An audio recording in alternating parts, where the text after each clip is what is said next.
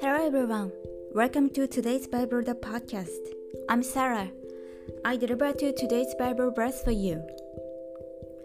And it will come to pass in that day that the mountains shall drip with new wine, the hills shall flow with milk, and all the brooks of Judah shall be flooded with water. A fountain shall flow from the house of the Lord, and water the valley of acacias. Amen.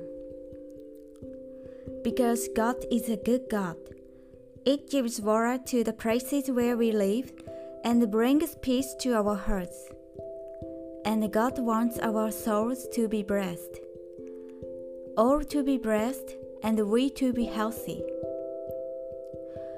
I hope you will spend the day in the fountain of God's blessing. Thank you for listening. Hope you have a wonderful day.